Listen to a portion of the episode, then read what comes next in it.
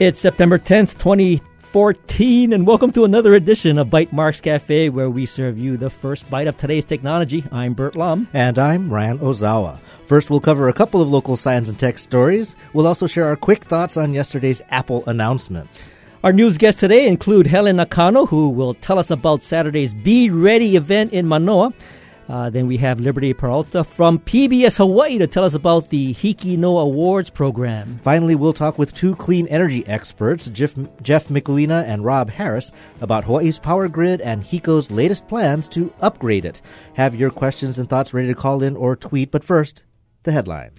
Scientists aboard a University of Hawaii research vessel discovered what could be the remains of an ancient, extinct underwater volcano in the South Pacific. The Navy oceanographic ship Kilo Moana found the seamount while on a mission to map the seafloor along the U.S. continental shelf. The team was uh, was using multi-beam echo sounders and said the seamount appeared out of the blue. It was discovered about 186 miles from Jarvis Island, an unha- uninhabited 2.7 mile coral island situated near the equator, about 1,300 miles south of Hawaii. The newly discovered seamount is estimated to be about 100 million years old, with a diameter of over 4 miles and rising about 3,500 feet off the seafloor. It is located within the U.S. economic zone, which means the U.S. has rights to any natural resources it might provide. At a depth of over 3 miles, though, it's so far underwater that it isn't hosting much marine life. That's in contrast to the actively erupting Lo'ihi seamount off Hawaii Island. But given its height and the influence that it will have on deep ocean currents, there may still be interesting discovers, discoveries around it. The Kilo Moana is participating in the work of the U.S. Extended Continental Shelf Task Force, a multi agency project to define the outer limits of the U.S. continental shelf, mapping an area of the Pacific Ocean that is one of the least explored of the Earth's oceans. Lead researcher James Gardner sent a statement these seamounts are very common, but we don't know about them because most of the places that we go out and map have never been mapped before. And it's kind of interesting to see the, uh, you know, sort of the, the images, the topographical images of this, because it does sort of rise out of the uh, bottom of the ocean, you know, like a big mountain. Mm-hmm, mm-hmm. And you would think that everything on the earth is already mapped, but uh, obviously, you know, there are definitely places in the ocean that aren't mapped. Yeah, and they're saying that satellites don't pick up a mm-hmm. feature like this. As large as it sounds, mm-hmm. it is actually small enough that it doesn't get picked up from space. And again, they're saying there are actually lots of these out there. We just haven't really mapped this area. They haven't named it yet. There already is a seamount called Kilo Moana named after the UH research vessel. So I'm curious what name might be given to this particular feature. But uh, certainly they're trying to understand what area the United States has jurisdiction over. So right, I'm I'm, I'm interested. I'm kind of. Uh, um, tickled by the fact that the, you know they did point out that they could probably mine that because it is within sort of the U.S. jurisdiction. Yes, he said maybe in hundred years we'll be interested in what they have. Ongoing efforts to strengthen the pipeline between University of Hawaii research to commercial viability have a new resource with the launch of Accelerate UH, it's described as a proof of concept venture accelerator. Accelerate was launched last week at the UH Cancer Center, and the seven members of its first cohort were announced as well. The plan is to help build sustainable startups by offering training and mentorship and connecting them with the potential investors and business partners out there.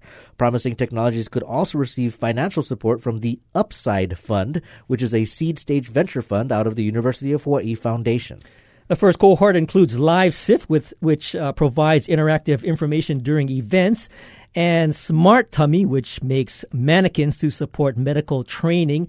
Uh, Flywire, meanwhile, makes high definition cameras, and Infrasound focuses on detecting natural and man made disasters. Uh, Diagenetics makes low cost portable hardware to detect pathogens, Cosmos Company makes software for spacecraft operations, and Innovative Optics is building large optics technology. Each will be eligible for up to $170,000 in seed capital, one of the largest funding awards available locally. Cohort participants must first complete a training program built in conjunction with the Pacific Asian Center for Entrepreneurship, or PACE. Managing Director Omar Sultan said in a statement The establishment of Accelerate UH represents an exciting new initiative, sending a strong signal about the quality and interest in commercialization at UH. The center will be an integral part of the development of UH innovation. Well, this is uh, you know very encouraging because you know we're seeing a lot more of these accelerators uh, pop up with uh, with uh, like the blue startups and the one on uh, the Big Island doing more creative industries Mm-hmm. and uh, I think one on one on Maui and I think there's also some talk about a uh, health accelerator. But this one is really geared around UH because everybody who is a part of this has to have some connection with UH. They either have to be a student, a professor. Uh, they could have some IP that's uh, you know from UH, Right. so it's very UH centric. Well, but yet it's interesting because it is not limited to it in the sense that, like Live Sift, we've they were related or uh, presented with uh, Blue Startups as well. We had them on the show. Smart Tummy we had on the show as well. So I can see a lot of um, collaboration, a lot of crossover, and I think that's definitely a good thing. The board members of Accelerate UH are, are pretty, you know, recognizable names. Barry Weinman, Jim Lally, they're both Silicon Valley venture capitalists. You have the Central Pacific Bank CEO John Dean and uh, uh, Bill Mellon, who's the former CTO of Cisco. So uh, we'll probably be able to talk about this in greater detail. in Yeah, I talked to. Omar, and Omar is uh, very interested in coming on the show uh, maybe later on in October, or November, and talk about this program. And uh, they really have a plan to kind of keep in touch with all of these companies even after they graduate from the accelerator. So it's a good way to make sure that they all become successful. Absolutely. Quickly, we wanted to talk a little bit about Apple's new product announcements yesterday, which uh, have been dominating the uh, tech headlines. Of course, you know, there's the iPhone 6 and iPhone 6 Plus. And I, it's fascinating that my Facebook feed, apart from um, Android fans, and I like Android as well, Um, just being annoyed at it in general, most of the people I know are waffling between do I want the regular size now, which is bigger already, or do I want the monstrous 6 Plus, the five and a half inch phone? And I'm finding even myself, I'm trying to talk myself into that almost comically large, bigger version of the phone. Well, I understand that, you know, if you're used to the five, you know, it's sort of this size, but then once you get the bigger phone, you actually kind of get used to it. Mm-hmm, So, and if you ever were interested in maybe getting the iPad mini, I mean, this is just a little bit smaller and, you know, it's It a good compromise. space. And uh, so again, uh, f- uh, 4.7 inches for the new iPhone 6, Mm-hmm. which is just a little larger, but I would say for that's now kind of the standard size of phones. Most people feel the iPhone is small. I mean, I do know a lot of people that like it small, though. I mean, it fits in tight pockets. You can put it in your shirt pocket easily. A 5.5 inch phone is like a Pop Tart. You know, it's not going to. if I carried a man purse, maybe it would. yeah, it would fit in your, you'd have to get a man purse just Right. to carry that around. they also uh, announced Apple Pay, which is a NFC based touch or touchless payment system. Um, and yes, there have been other solutions out there. Google Wallet's been around for three years. Samsung had a couple of partnerships with certain merchants. The problem was that uh, both the carriers, like the Verizon, the AT and T, and the phone manufacturers, wanted a cut of that money. So there was this kind of turf war going on. And as usual, I think Apple will shift the industry by simply entering the marketplace with it.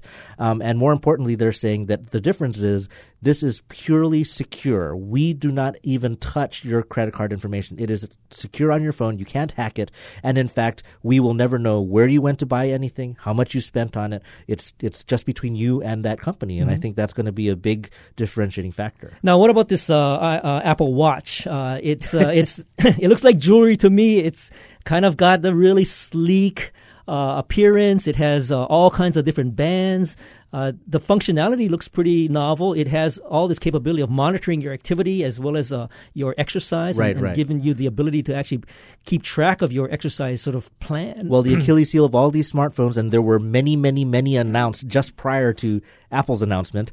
And, and it's true that in, for almost every category they enter, other companies rush to get their stuff out before Apple does, because when they do, it pretty much ends that conversation. But battery life is a, an Achilles heel for a lot of these, and they are being very coy, Coy, about yeah. saying how long it lasts, because maybe you don't want to charge. you know, and the thing has. Wi-Fi and Bluetooth built into So it. So those signals will drain your battery. The other thing is it's three hundred and fifty nine dollars for the base model, which is not a cheap gadget. So I, I agree with what you said. I think the key thing for Apple is they're not going after the people who had the remember the Casio data Mhm. bank. Oh, I got one, yeah. the Microsoft Spot watches.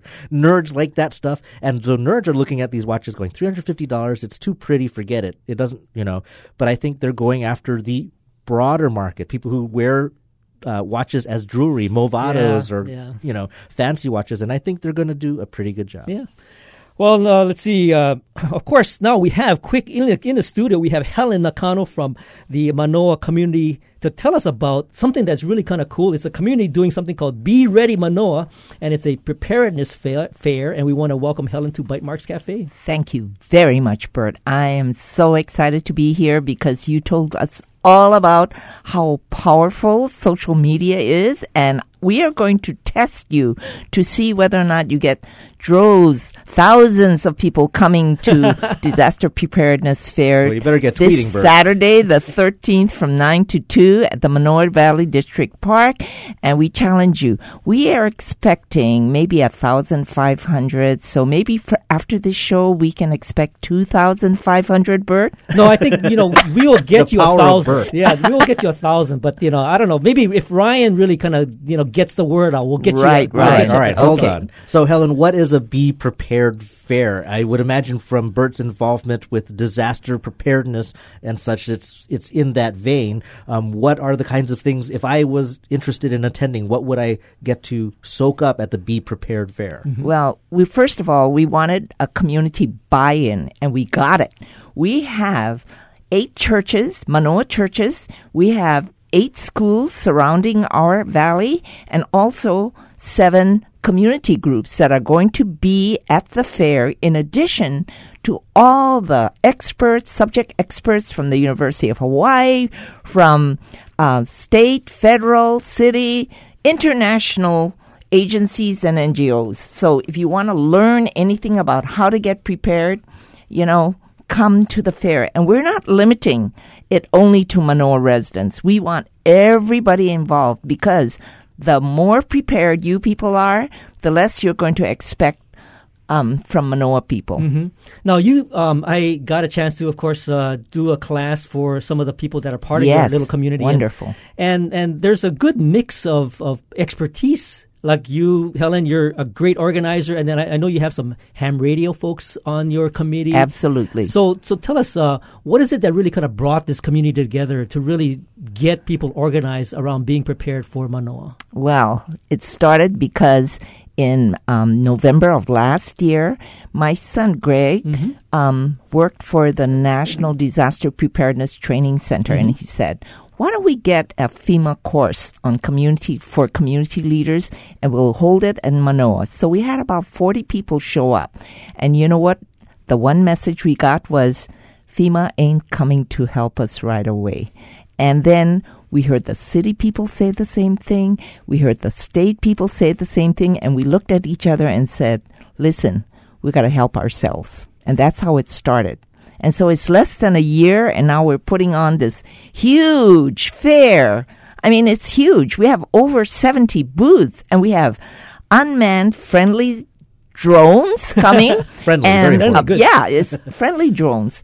And then we have uh, bomb detection robot demos. We're going to have um, supply, um, border water supply, rain barrel catchment demos. We'll Oh, have the cool. EMS, Salvation Army water canteen. We're going to have everybody who they all want us to learn about this Mm-hmm, because they figure, okay, if Manoa people are prepared, then we don't have to bother to come and rescue them. All right, Helen. So, where and when again for those not just in Manoa who want to learn to be prepared? Where is Right. at? 1,000 more people will be coming to our disaster preparedness fair, which is this Saturday. It starts at 9 o'clock and to 2 o'clock. Now, at 1 o'clock, we are going to have our big grand prize drawing, and this is it.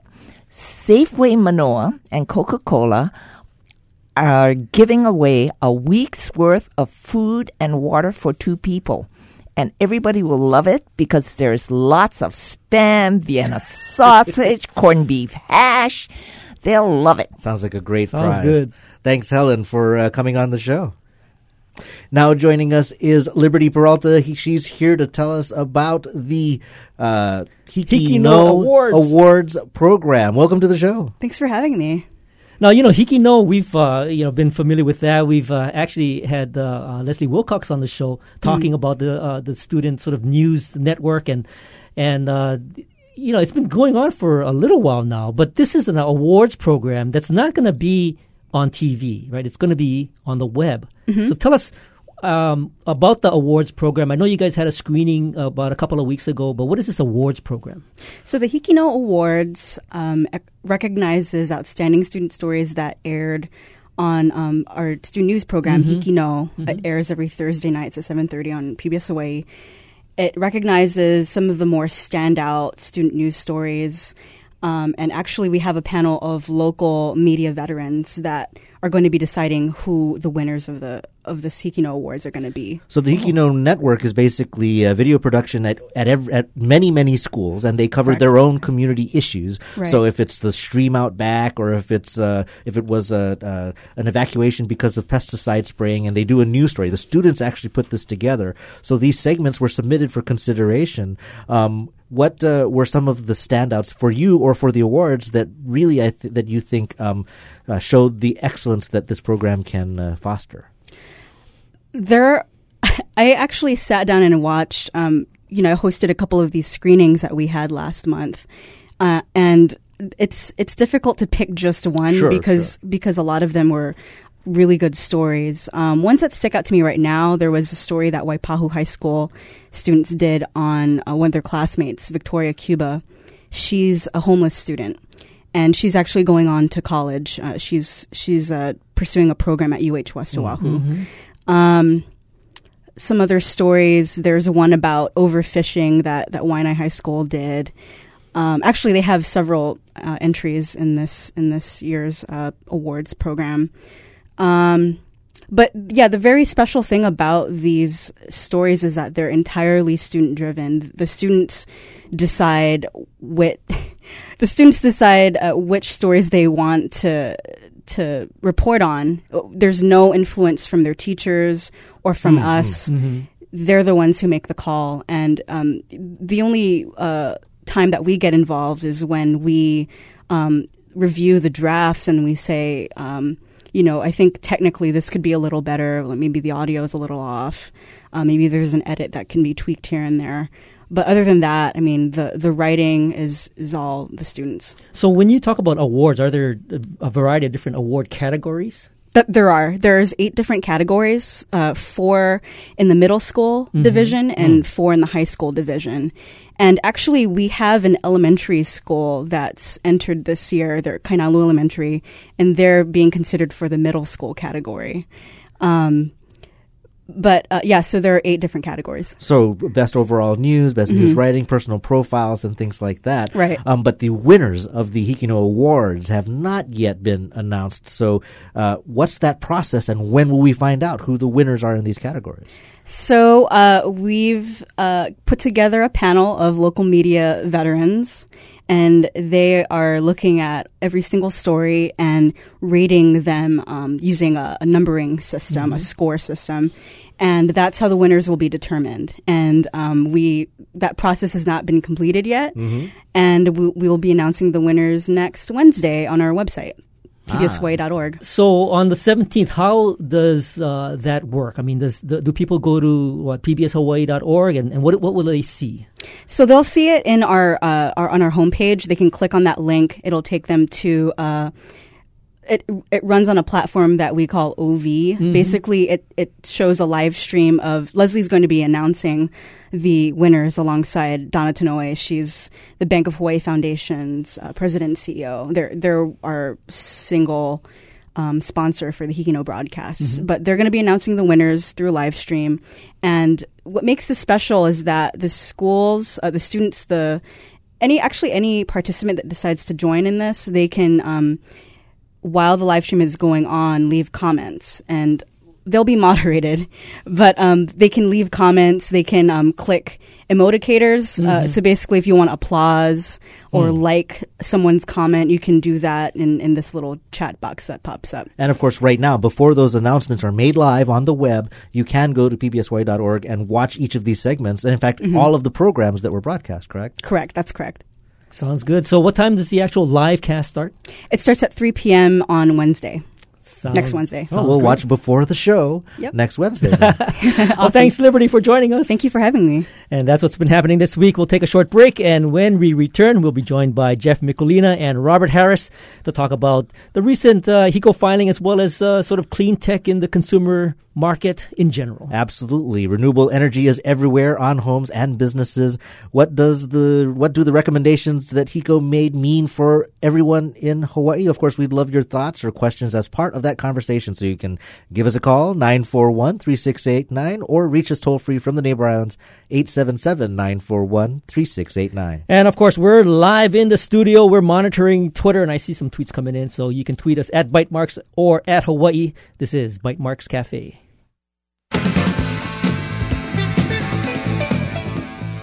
It's a new economic model based on a very old one. The sharing economy movement is a kind of return to barter. It's represented as a solution to worldwide resource depletion that can create new models for the development of wealth. We'll talk with one of the organizers of ShareFest Honolulu tomorrow morning at 8 on The Conversation.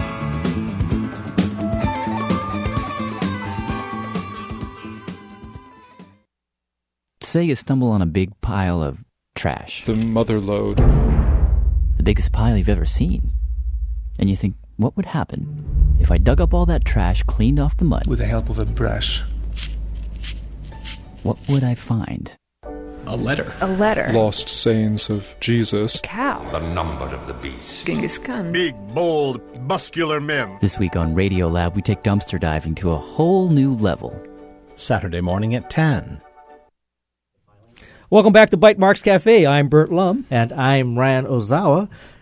And joining us today is Jeff Mikulina and Robert Harris. Jeff is the executive director of Blue Planet Foundation, a local nonprofit organization committed to clearing the path for clean energy. Robert, meanwhile, was the director of the Sierra Club from 2008 until May of this year and ran under su- successfully for House of Representatives District 48. He'll be starting work next week, Monday, in fact, as the director of public policy for Sunrun. And how has Hawaii kept up with the demand for clean energy solutions? We'd love to hear your questions and comments. And of course, that number to call is 941 3689 on Oahu or 877 941 3689 from the neighbor islands. Jeff and Robert, we want to welcome you both to Bike Bytemarks Cafe. Thanks, Burt. Thanks, Ryan. Thanks. It's a pleasure to be here. Now, uh, you know, we've uh, kind of been kind of keeping an eye on some of the clean energy activities going on, and uh, you know, the state has has um, made a uh, objective of uh, being seventy percent clean energy uh, by twenty thirty, and and I know Jeff, you guys, Blue Planet Foundation has been very active in advocating for uh, meeting a, a, lot of these goals, and um, I kind of want to get a sense of from you, like what uh, over the course of the last couple of years, because I think the, the solar industry has really sort of taken off from the consumer side, right? And and with all the tax incentives and the credits and um, people's interest in in being um, sort of proactive about clean energy, it's really taken off. I mean, in terms of getting solar installed. Now, what does that what does that really mean in terms of sort of the overall grid, and how does that interplay with you know the existing um, um, HECO sort of uh, distribution of power? But I know that's a big question. I know that's a big question. So I guess maybe start with how has the adoption of solar taken off in Hawaii?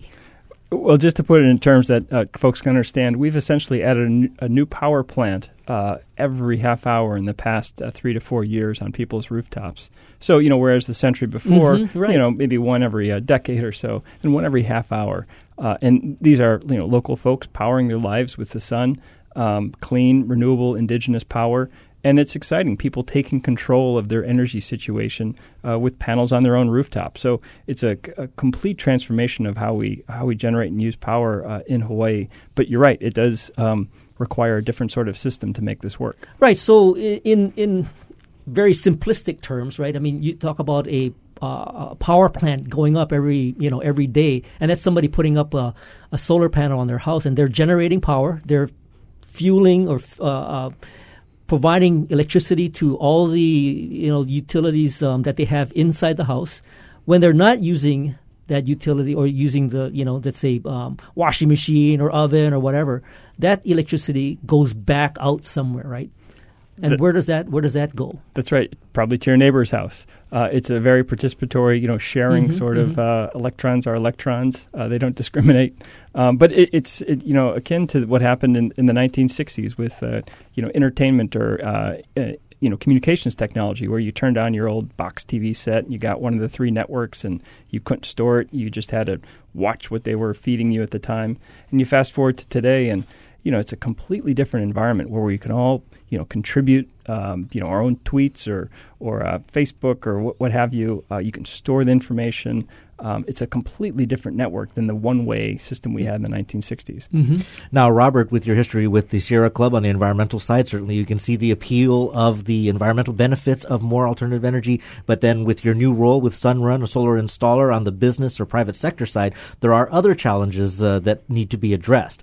Um, we will get to the HECO filing recently, which we covered on our show when it was made. But um, from your perspective, I think uh, you know, as Jeff is saying, there was this explosion in solar rooftop solar, but in many ways, people say the, there's been brakes applied because they've run up against kind of uh, the impression, at least, of capacity restrictions that because more and more people are putting solar on their roof, um, the grid, the fundamental grid, the uh, I would say the basic infrastructure uh, needs time to adapt. So, uh, can you give me a sense of what that was like? I mean, I basically know people who've been waiting for their solar power systems. They got them installed, but they can't turn them on, and I just hear that more and more often. Yeah, absolutely.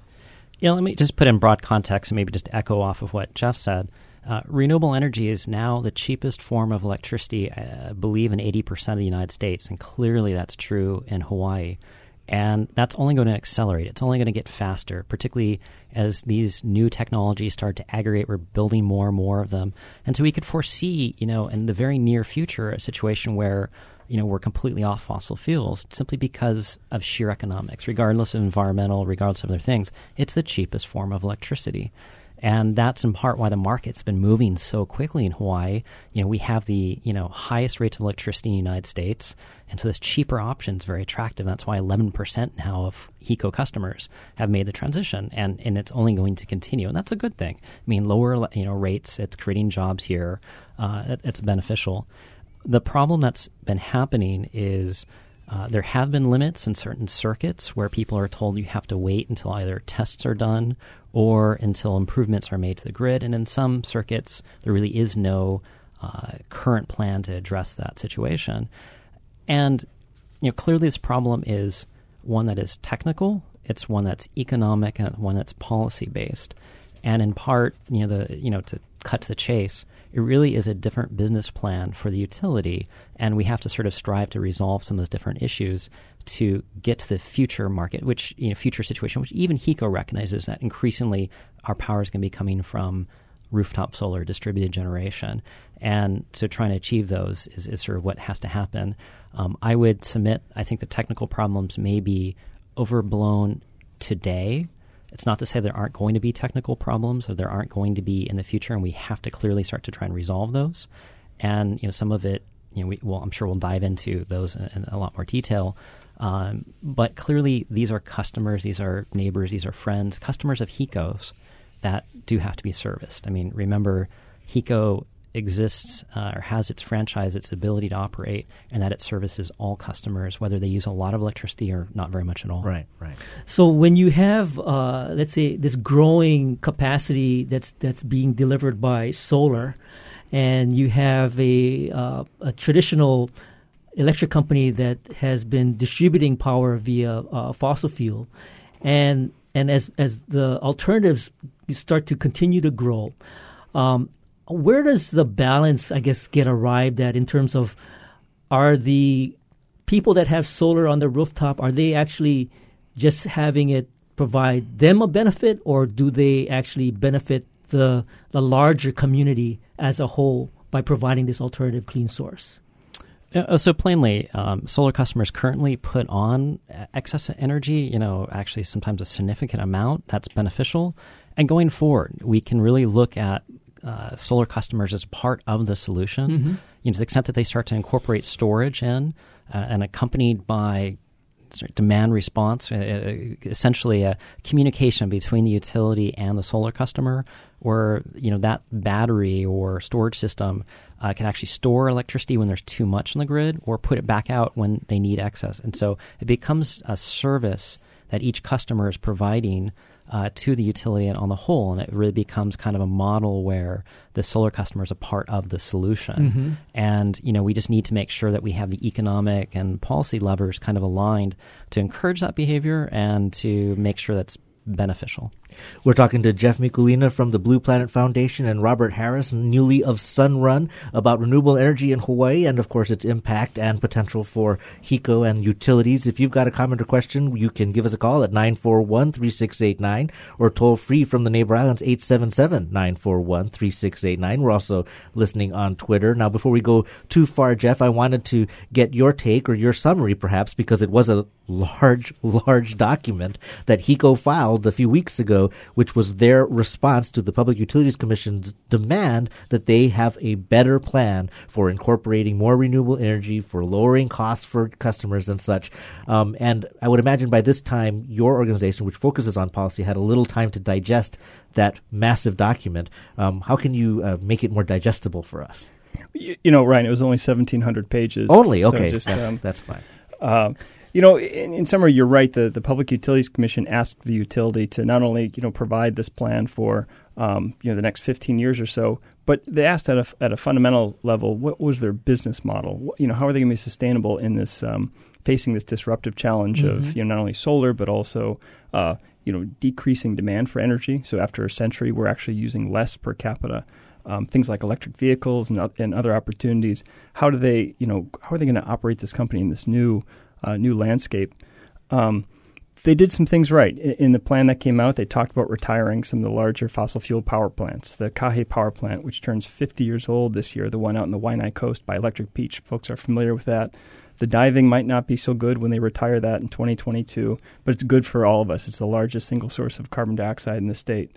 Uh, retiring a few other fossil fuel units. Um, they also, you know, acknowledge that clean renewable energy is a more stable choice, and they'd prefer to choose that, you know, going forward. Uh, but that said, you know, we do think that they uh, they missed some opportunities in this plan, and, and the big one was fundamentally redefining uh, the role of the utility going forward. Are they still in this uh, business of providing a commodity as they have for Mhm. you know 120 years, where they'd like to sell electricity, and one uh, in the, more of the services business, where they serve as that network operator and, and integrator, where they're agnostic as to where the energy comes from, but they just want to be in the business of moving electrons around and, and providing service. Um, think of AT and T. You know, if you want to, um, if you were talking about leaving the grid because you have home energy storage, if AT and T was your provider, they'd bend over backwards to keep you on the on, on their grid. Um, and this is what we, you know, hope that the utility would see and, and you know, re and revision themselves as this new provider uh, of energy services. So, Jeff, let me ask you. I mean, I, I, I'm sorry I did not do my homework. 1,700 pages was a little too much for me to necessarily get into. I did read the executive summary and uh, and some of the notes, and I could not wrap my head around how a utility can say that we have decreasing demand, increasing supply, and we're going to lower the cost to customers. I mean, it just didn't. I, I couldn't figure out how they would uh, explain that or rationalize or what that plan is. That basically what you're saying that fundamentally they couldn't uh, they couldn't answer that kind of a question, that fundamental question. You know, you know, to that, that point, I mean, those were the headlines, and sometimes you have to compare the headlines to the actual uh, meat meat Ah, of it. okay. Um, and, and they do take some. I think there's some kind of cognitive leaps there when you look at exactly where some of that savings comes from. Some of it, it it's genuine savings as we have a more efficient, modern grid. Um, we'll be able to wring out some efficiencies in the overall system. Uh, the second place um, is clean energy is a more stable, uh, lower cost energy source in the future than than any fossil fuel. Um, we know that's finite. We're dependent on somewhere else. Um, we know what the price of oil has done to gasoline and electricity sales. Um, but the third spot they're looking at is um, importing large amounts of, you know, industrial gas, uh, liquefied LNG. natural Mhm, gas. Um, and there, you know, they, they have a price estimate for that over the next 20 years. Um, and we think there there's some surprises in that. I mean, that, that's a lot to hinge uh, your Plan um, your plan on. So the the uh, liquefied natural gas does that does that sort of uh, continue to maintain a traditional sort of model for distribution of energy? Uh, and and it, I, I know that there's this whole discussion about decoupling and you know how the utility becomes more of a distribution mechanism as opposed to a production mechanism. But does the LNG sort of you know bring it back into a more of a production mode than than uh, you know going the, the distribution route. It, it really does. Uh, it, it does depend on how you do it, though. And, Uh-huh. and unfortunately, how they were envisioning is um, let's swap out oil for uh, natural gas in Mhm. our big power plants um, as we scale them back. You know, a different sort of plan would be how do we maximize renewables? How do we maximize opportunities for folks to have customer choice and, uh, you know, maybe do solar on their homes?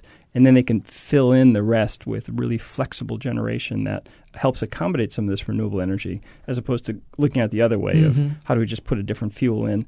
You know, we're not going to solve our fossil fuel problem with another fossil fuel. Mhm. Robert? And let me emphasize, um, you know, this technology is changing quickly, and the price is dropping so fast that we have to be cautious and investing a lot of money in infrastructure that five years from now may be obsolete. Uh, just a few months ago, Texas got 38% of its power from wind.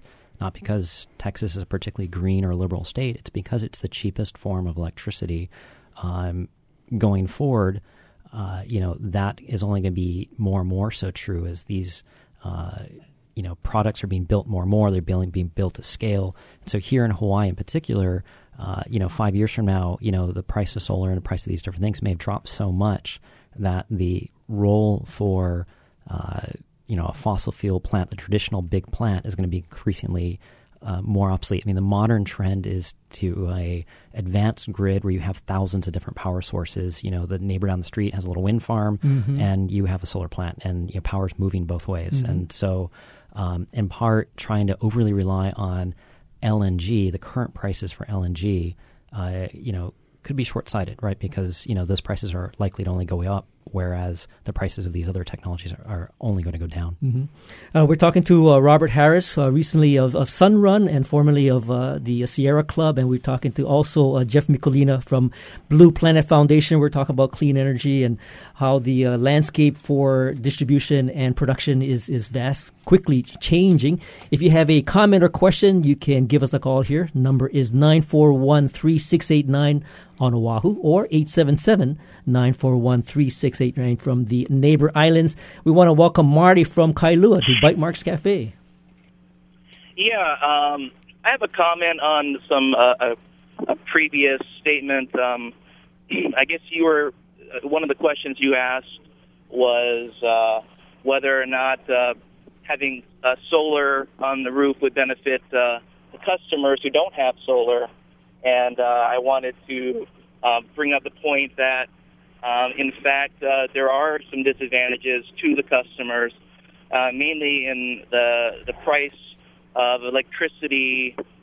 For every solar installation that goes on, it increases the price for everybody else, um, uh, you know, a little bit, and that that has to do with uh, the way that they uh, um, price, you know, the the energy, and they don't have a time of use um, type of pricing schedule, and until HECO adopts um, the time of use, so uh, when so, say for example, when electricity is being generated from solar, the cost of electricity should go down because the demand is lower. And then when you're using the energy at uh, peak hours, the price per kilowatt hour should go up. And I, I, th- I think you kind of simplified it by saying there is a, uh, you know, a good, you know, in having solar for everybody, but you so you're failed to you're saying that, point that yeah, so the price of solar might be uh, misrepresented because it, it doesn't really take into consideration peak or, or not off peak. Uh, maybe Robert, you want to comment on that? Sure. I, I, I, th- I think there are two issues here. Uh, you know, first, um, uh, there is the uh, fixed kinds of costs that the utility has, right? Uh, core costs that don't change. And plainly, uh, that fixed rate should be fair for everyone, right? So a solar customer should be paying uh, just as much as a you know person who uses very little electricity. Uh, that fixed cost should be sort of factored in for everyone, like uniquely, you know, across the board. And currently, all customers pay about seventeen dollars. Uh, using HECO's annual report, uh, and it's just purely using HECO's numbers. You know, I think the cost should be about twenty five dollars. Um, so that would be the fixed charge to everyone. The second issue, time of use. I mean, I think it's a very fair one. I know Jeff's going to want to jump in on this too. Um, not every electron is, is, costs the same. You know, some electrons are more expensive than others, Mhm. and and and quite. Uh, you know, time of use is a great policy where you basically charge a little bit more for those expensive electrons, and you you reduce the price of the cheaper electrons. We have a time of use program right now for electric vehicle owners. I'm on that program. So, for example, Uh, it's very cheap to use electricity late at night when there's a lot more power available, and it's a great program. Uh, lots of other states do it, and it's clearly something Hawaii should be really looking at to try and shift load around to make it more fair and, and, and better for the system. And Mm-hmm. I totally agree. And Marty, you really nailed it by mentioning time of use rates because that's one of the things that's that's lacking today. That economic incentive to to get people to change behavior. Um, you know, two o'clock in the afternoon when we have all of this solar uh, dumping onto the system, that's great. We should price it as such.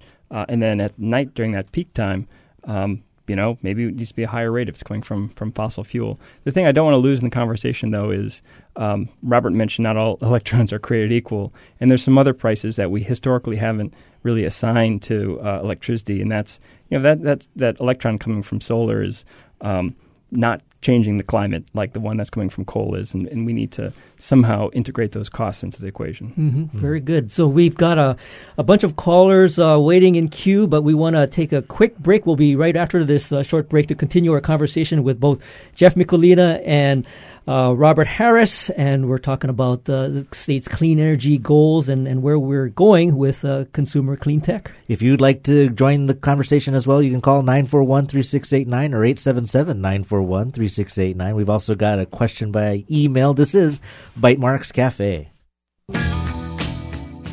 In the 1960s, the American South underwent a dramatic political reversal from being solidly Democratic to overwhelmingly Republican. Conservative Democrats decided to leave the Democratic Party because they didn't want to compete for power with African Americans that they had essentially always politically suppressed. I'm Sarah McConnell. Join me for With Good Reason. Thursdays at 6:30 on Hawaii Public Radio. Hello, this is Gene Schiller, HPR's music director. One of my great joys is selecting music for morning cafe or Sunday brunch that will take you on an imaginative journey. After all, as Einstein said, imagination is the true sign of intelligence, and we know our audiences to be a pretty smart bunch. So do the smart thing. Before our upcoming pledge drive, give early. It'll bring us back to uninterrupted classical music programming all the sooner. Imagine that, and thanks.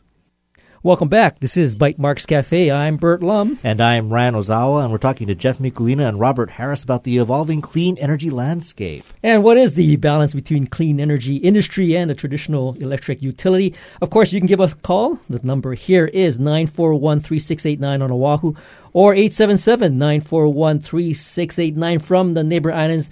We've got a bunch of calls queued up, so we want to welcome Gary from Kailua to Bytemarks Cafe. Welcome to the show. Yeah, welcome. Uh, thank you. Uh, my question or consideration is um, whether uh, nowadays we should even have uh, a single uh, for-profit company be running our electrical grid system here in the islands because they have to uh, um, support the shareholders and, and may not always be doing what's best for the whole state community as a whole. And uh, So, Gary, are you are you suggesting that it be a nonprofit or a government uh, agency? What's your what's your thought on that? Well, my thought my thought is is that we don't really need, we only need like the EPA to watch out for our air because we don't need a delivery system. The air we breathe. Uh, Board of Water Supply takes care of our water. They make sure that we have water. They're not doing it for profit.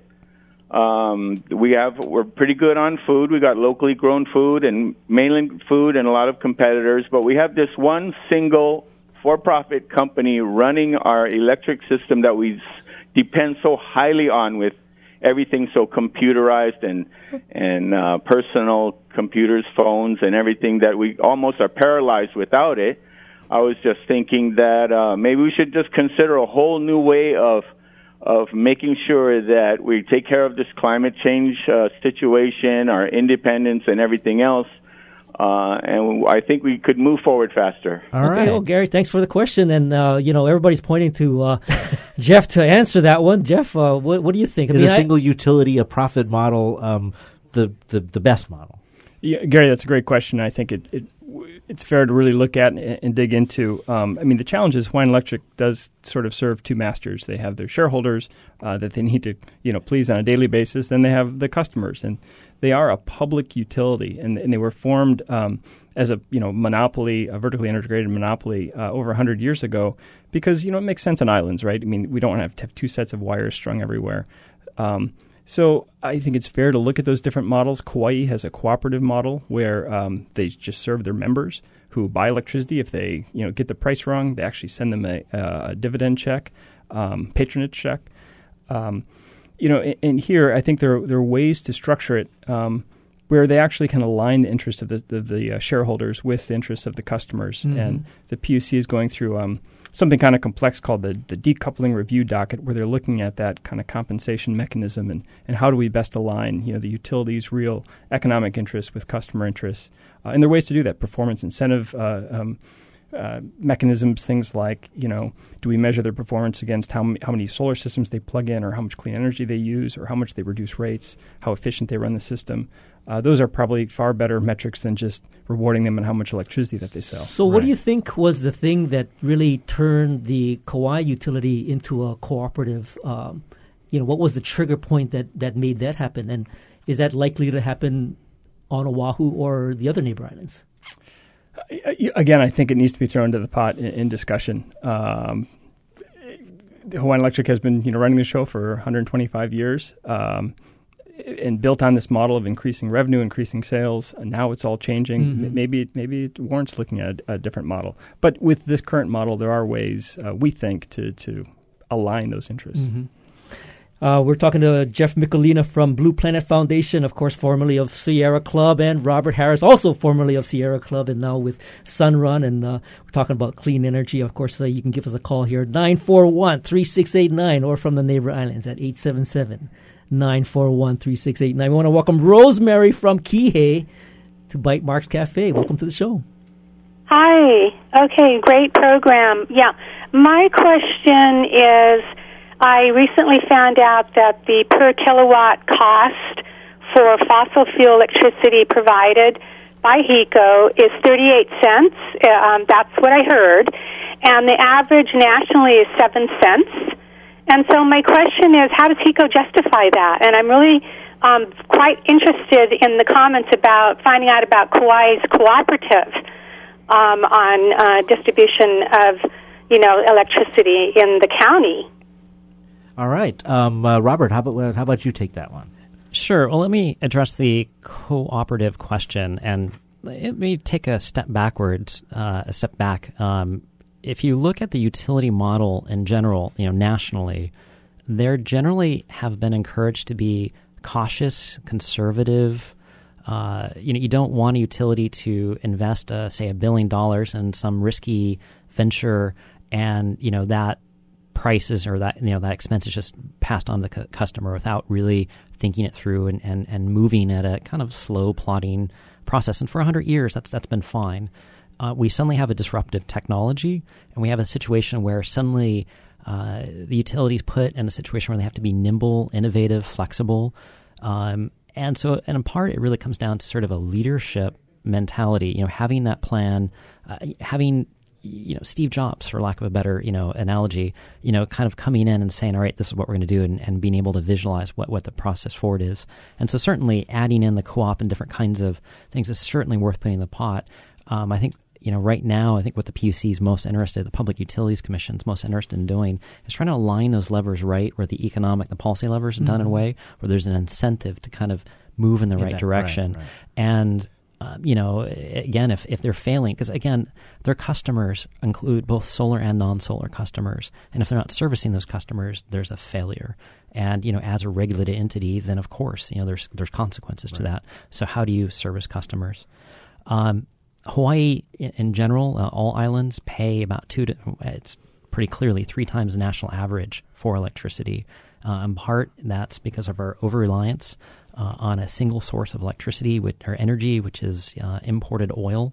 Um, and you know it's much more expensive. Nobody else uh, in the country relies even remotely closely to the expensive oil that we import in. Mm-hmm. Um, and again, I don't think there's been a lot of incentives for the utility to try and drive down those prices. Um, they, you know, their fossil fuel costs, their charges just get passed straight to the customer, so they right. don't really have an interest level in that until recently, where it really become uh, a lot more noticeable when you have a cheaper technology like solar coming along, where all of a sudden that, this is front and center in mind. Um, that was a long way of saying, you know, you know, you know, in part it's just a failure of planning, and so in general going forward, we really want to have that diversity, and we really want to focus on what we think is going to be long term, stable, uh, cheaper, and, and and clearly right now that's rooftop solar, and Mhm. that's why it's been growing so fast. Well, we want to thank Rosemary for uh, calling that in, and of course, we want to welcome Jan from the Big Island to Bytemarks Cafe. Welcome to the show. Uh, thank you. Um, I also was um, wanting to weigh in on the comment about um, the tension between serving the customer and also serving the stockholders, which seems to be serving two masters that don't necessarily um, have the same interest in mind. But I'm also curious, um, since the, that question has been addressed so far um, to a certain extent of uh, what what about other alternative energy besides solar? Um, you know, we have quite a bit of wind power over here, and um, was just wondering if there was any other considerations besides solar. Excellent question. That's And the Big question. Island is certainly home to that geothermal happening there as yeah, well. we- yeah, got a question about geothermal. So, Jeff, uh, how how how about that um, wider, uh, shall we say, portfolio of renewable energies? How does that fit into what we're talking about here? Right, and I think portfolio is the key word. Uh, we're going to power our future with uh, uh, everything that uh, nature provides Hawaii in abundance. Um, solar for sure, and I, I know Robert likes talking about the uh, the surveys where you know when you look at the different alternative energies, people love solar. I think they Mhm, get it, they mhm. understand it. Hawaii, our latitude, we know solar. Uh, we also have trade winds though, um, and you know. The, all these things come with trade-offs, um, some pushback from some of the larger uh, wind farms, but that's cheap, reliable, clean power um, that's homegrown. Uh, similarly with uh, biomass, and we have some some of that uh, in Hawaii, and we could we can expand that um, if we do it again in a smart way. Um, geothermal, again, it has to have community acceptance, but that's a great resource on Big Island, maybe even Maui. Um, we have hydroelectric that's been operating uh, for over a century. In fact, the first power plant uh, on, in Honolulu was up uh, Nuuanu. Um, uh, so we, we really have everything and some stuff on the horizon, maybe uh, you Wave know, energy. wave energy, Mhm. like what they have in uh, Kaneohe Bay uh, today, uh, and then maybe OTEC and some things, dilithium crystals, stuff we haven't even thought of yet. ah, I like that. But but what you're saying, and I think it is reasonable to say, is geothermal has its ups and downs, and infrastructure issues, community issues. Same thing with wave energy and buoys out in the water. Um, solar is something that is not only uh, accessible and practical from a grand scale, but also easily processed by a citizen, and a citizen can play a role with solar. That's what's so exciting about it. You know, it's scalable. Uh, it's something you can put on your rooftop, unlike maybe geothermal or uh, you know wave energy. Um, and it, and there's just this attraction of it being silent, no moving parts. Um, you know, it takes eight minutes for the sun to get, sunlight to get here. Uh, it's a pretty remarkable um, uh, technology. You know, in the uh, few minutes that we have left, I still want to say, have you guys say something about the green button. But before we get to the green button, uh, we have another caller, Dee from Kona. From uh, I want to welcome Dee from uh, Kona to Bytemarks Cafe. Aloha. So first and foremost, you guys, I want to thank you so much for having this program and being there. Um, like we're over here on the Big Island, so we're off the grid, so it's really simple for us. I know it's not simple when it comes to a big place like Oahu, but for me, it's pretty simple when you recognize that we have green energy, which is renewable, and so the more we use that, we still have our oil, and the more we use of the green energy, the more oil we'll have in the future if we actually need it, you know, during a storm or something like that. But once again, mahalo very much, you guys, for having the program because, you know, we have to get on the right path in regards to our planet. Well, thank you. and Thank thanks you. for your call. It's always good to hear from someone off the grid. I did want to mention uh, listener Stanford who emailed and said, uh, you know, that we should preserve our uh, our uh, fossil fuels for an emergency because if we become dependent on wind and solar and then we have a hurricane destroy that infrastructure, then maybe we do it the other way and the fossil fuels kind of become the backup. Now, I'm curious, you know, with all the um, potential for the alternatives via this portfolio, uh, is it is it a tough thing for the electric utility to really deal with the quick moving sort of disruption in, in, in choices and, and having you know sort of this hundred year tradition? I mean, I kind of sympathize with them, being that you know it is a, a pretty complex uh, uh, puzzle to solve.